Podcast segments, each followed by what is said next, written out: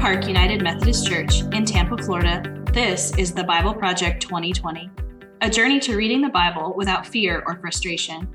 I'm Monica Largess, your host today. On this week's episode, Mat Hotho and Steve Crawford discuss Corinthians with Dr. Jill Marshall. Dr. Marshall is a scholar of New Testament and a historian of early Christianity. You'll get more of her academic life in the episode. The conversation gives context to the church in Corinth and Paul's relationship to them. They go on to discuss the nature of Paul's authority and how the Corinthians would have approached lawfulness in their church. The end focuses on some of the text modern readers may struggle with the most. Now, on to the episode.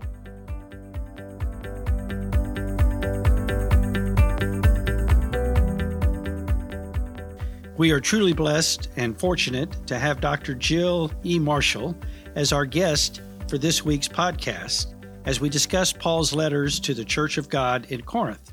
Welcome, Dr. Marshall. Thank you. First, let me share some, and I must say some because there's an awful lot here that is remarkable, information about Dr. Marshall. She graduated magna cum laude from Vanderbilt University. She has her master's in theological studies from Candler School of Theology at Emory University, also has another theological master's from Columbia Theological Seminary, and then back to Emory for her PhD, the Graduate Division of Religion. Dr. Marshall, we are very glad to have you with us. Let me also add that um, she is a scholar of New Testament and a historian of early Christianity. She works for the American Academy of Religion. And just as important, with her exceptional scholarship, Dr. Jill Marshall likes to dig. She's an experienced archaeological researcher, has been out on a number of digs, as we call them, and we appreciate her practical experience. I would also add some icing to the cake. Dr. Marshall speaks English, German, and French, and is proficient in the research languages of ancient Greek, Latin, Biblical Hebrew, and Aramaic. And with that introduction, let me ask this How many letters did Paul actually write to the Corinthians? Two, three, or four, or do we know? Well, thank you for that question and thank you for the wonderful introduction. Do feel free to call me Jill. Um, uh, we can we can be informal here. Um, so yeah, so your first question about how many letters did Paul write to the Corinthians? Of course, we have in the New Testament two letters, First Corinthians and Second Corinthians. Um, but there are several places within those two documents where Paul refers to other letters.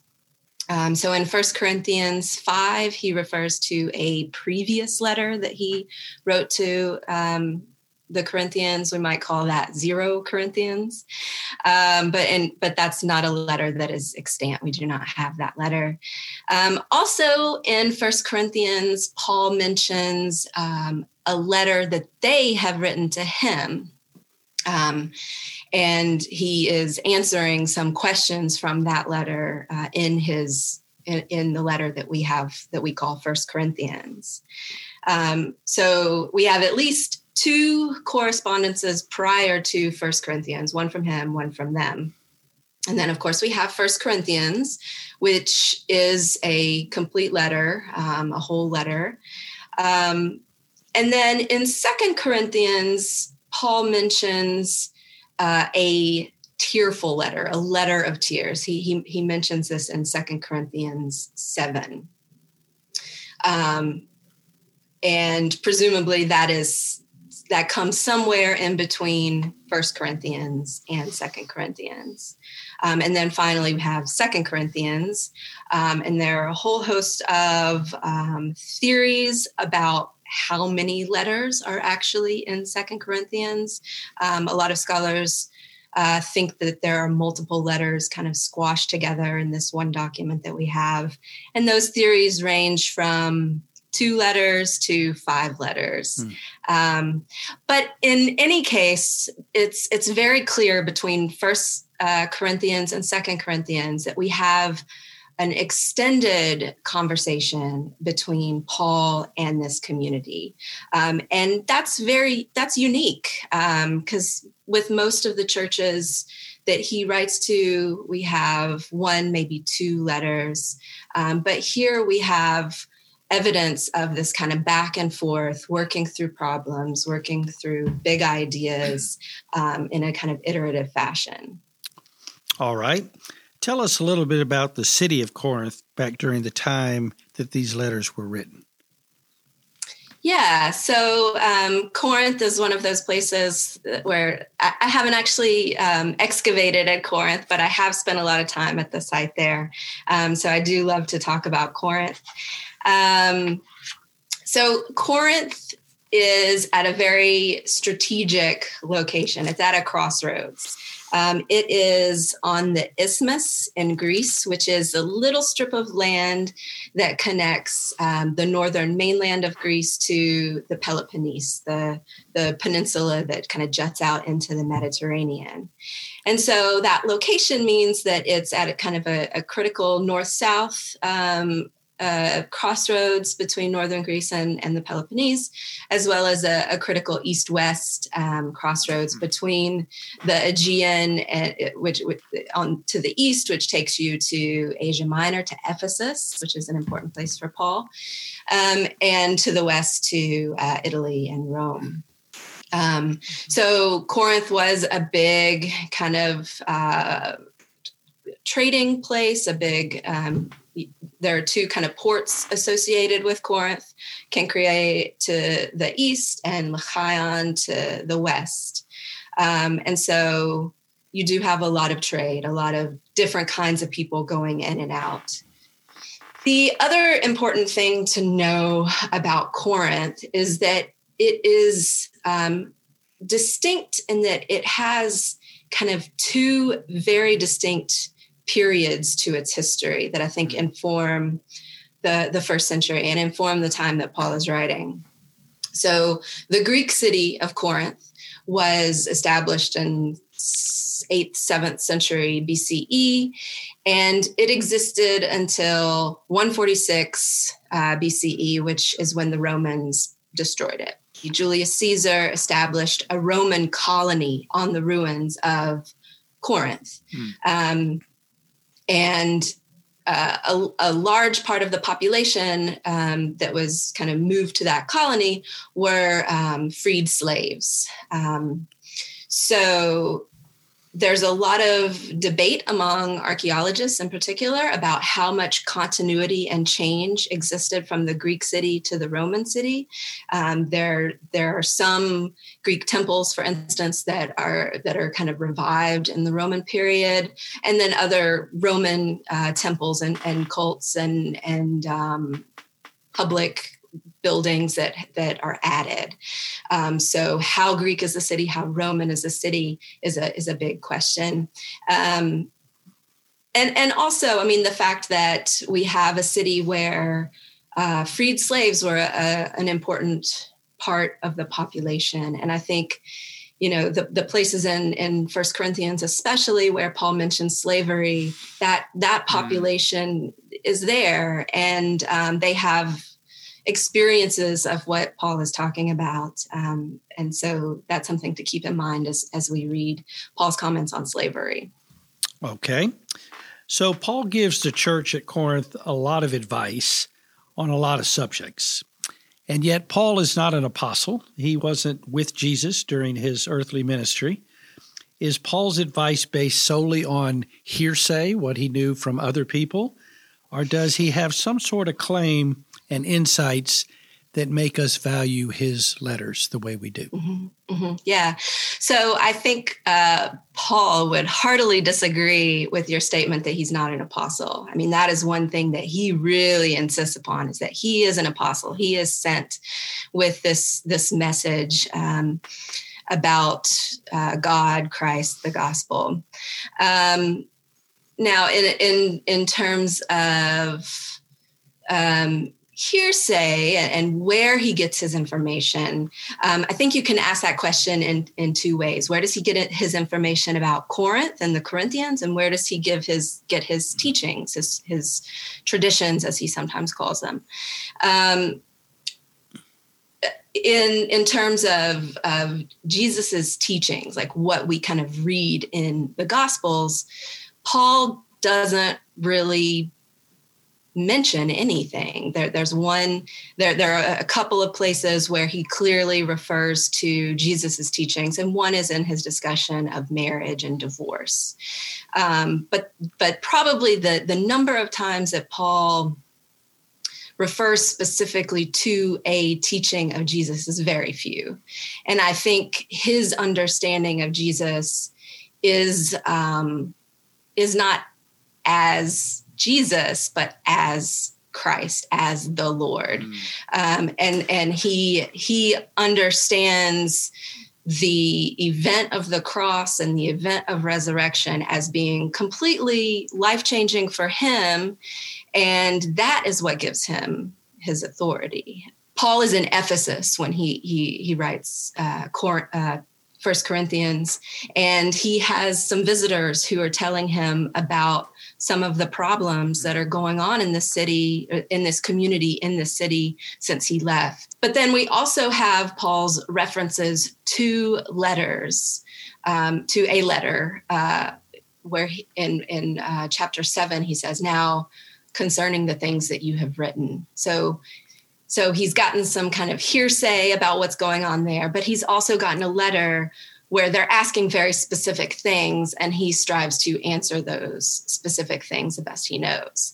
And uh, his authority, I think, for the Corinthians comes from him being the the founder of this church of this this community in corinth so he is their father and, and he uses that language in first corinthians and so that gives him his his authority to uh, guide them on both kind of these big weighty theological questions as well as these more practical in the dirt type questions let me uh, point specifically um, to First corinthians chapter 10 verses 23 through chapter 11, verse 1, where Paul writes about what I call the limits of Christian freedom. He states, quote, all things are allowed to me, close quote, but instructs us to always consider our colleagues or who we're with before we choose what to eat or what to say or how to act. So I guess my question to you is do we always do what the Romans do when we're in Rome? Or the Corinthians do when we're in Corinth. There you go.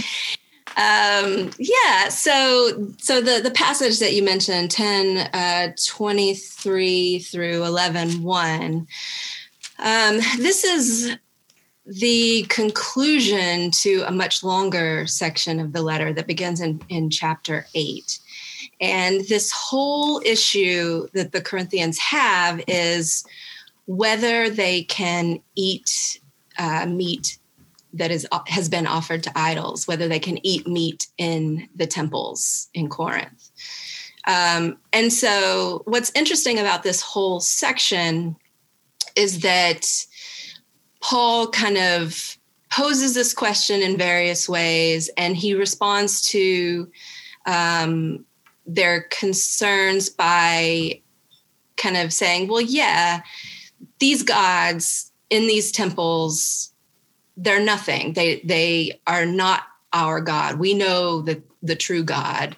And so therefore these gods are are they don't exist. And therefore the meat that is sacrificed to them is not changed in any way. It's not tainted for us.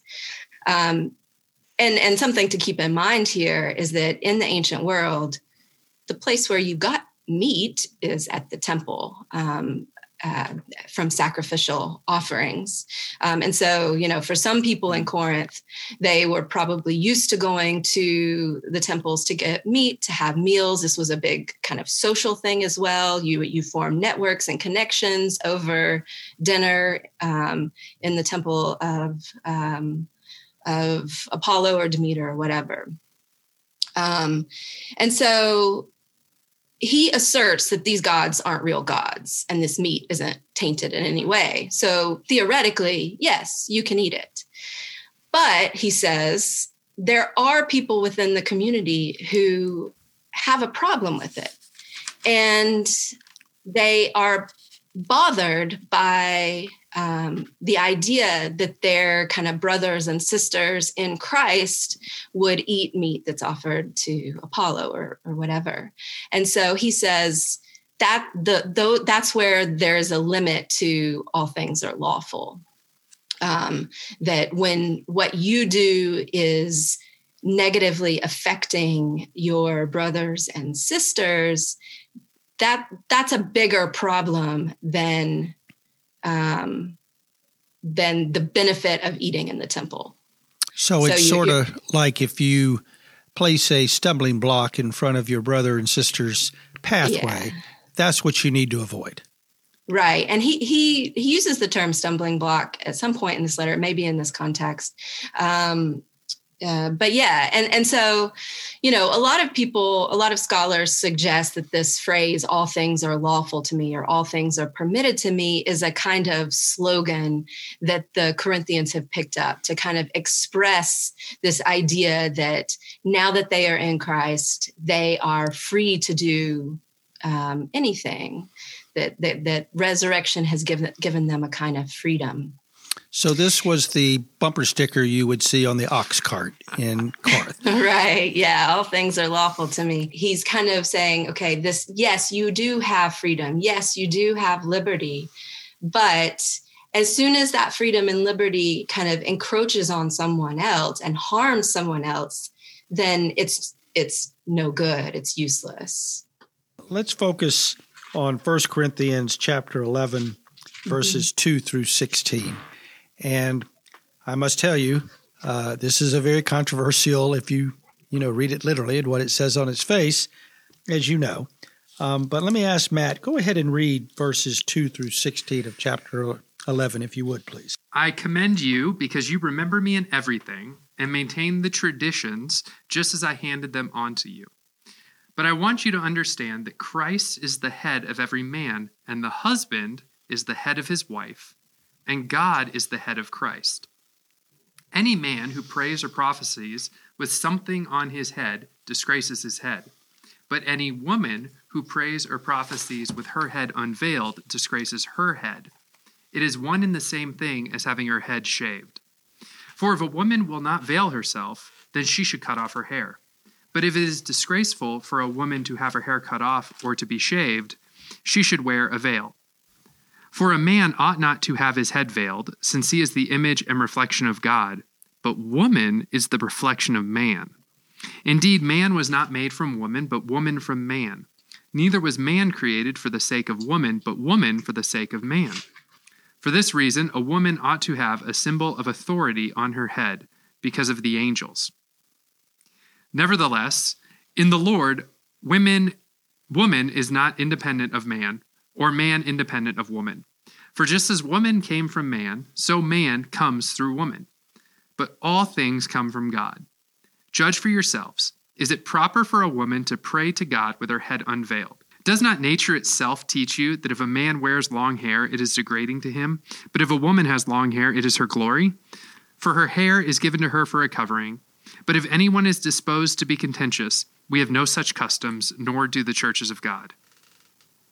Well, Dr. Marshall, help. yeah. So, um, one thing that I would say about this passage is that it is okay to be confused by this because a lot of it just doesn't make much sense. Um, and a lot of it is contradictory and internally, but also with other things Paul says in First Corinthians and elsewhere. Um, so I I think it's it's not always necessary to read a passage like this and say, all right, what do I take away from this? What should I do? What should we do? Um, I think this is a, an example where Paul doesn't really give a clear answer to what should we do what what is what is the the issue what is the the solution the passage starts out off with um, a reference to traditions. Um, and when Paul talks about traditions, he's talking about things that he has taught his communities. And they may be things that existed before him, um, but they may also be just his his teachings. And so he is kind of grounding this in what he has taught them before. And this is this is another way that we kind of don't have the full picture because whenever Paul talks about what he has taught them, he is dependent on them knowing what he has taught taught them. And so whenever you're dependent on somebody being on the same page as you, you you don't have to spell out everything. And so I think there there are a lot of kind of uh, things that he's not saying here that would help us a lot to mm-hmm. understand mm-hmm. what he's saying that the Corinthians might know or might have a better uh, sense of. The the other thing that I find interesting about this this passage and, and why it's been kind of such a, an important part of my work is that it introduces uh, the activity of praying and prophesying. Um, I think, uh, and this comes up in in verses uh, four and five. So, so the activity of praying and prophesying first comes up at this point in the letter, and people often miss that because they're so focused on the gender issue and the the head covering veil, whatever. You know, my view of Paul is that he's he's a human and he is someone who is dealing with problems in a community that's far away from him. And he's someone who is influenced by his kind of big theological vision as much as he's influenced by his kind of cultural preconceptions of men and women. Mm-hmm. Um, and so I think, you know, he has this, you know, uh, wonderful big idea about mutuality and um, interdependence of men and women and of every part of that community in Corinth.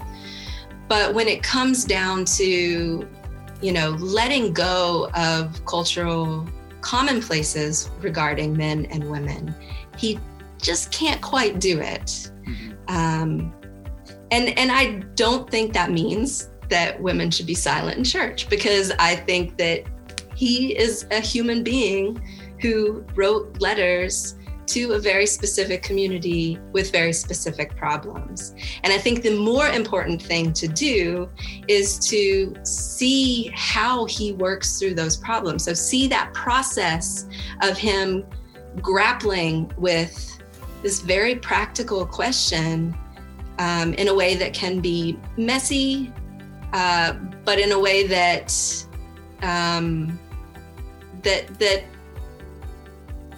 that leads him to a point that we don't necessarily have to take as our starting point. Does that make sense? Yeah. Yeah. All right. Dr. Jill Marshall, this has been a delight, as we knew it would be. Thank you for joining us. What a joy it was to have Jill join us for this week's podcast. We're still worshiping online Sundays at 9:30 and 11 a.m. You can join us on Facebook or at hydeparkumc.org/live. You can also connect with us on Facebook. Search for the Bible Project 2020 and request to join. Mat Hotho produced this episode and I edited it. I'm Monica Largess. See you next week.